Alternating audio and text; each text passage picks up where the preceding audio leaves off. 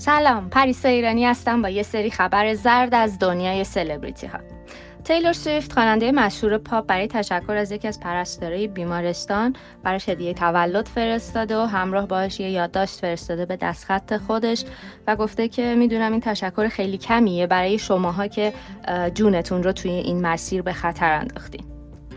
ادل هم بعد از مدت ها به تازگی عکس از خودش منتشر کرده که مناسبتش تولد 32 سالگیشه اما عکس رو بعد از رژیم لاغریش گرفته که نشون میده ادل 45 کیلو لاغر شده. البته به گفته خودش 45 کیلو.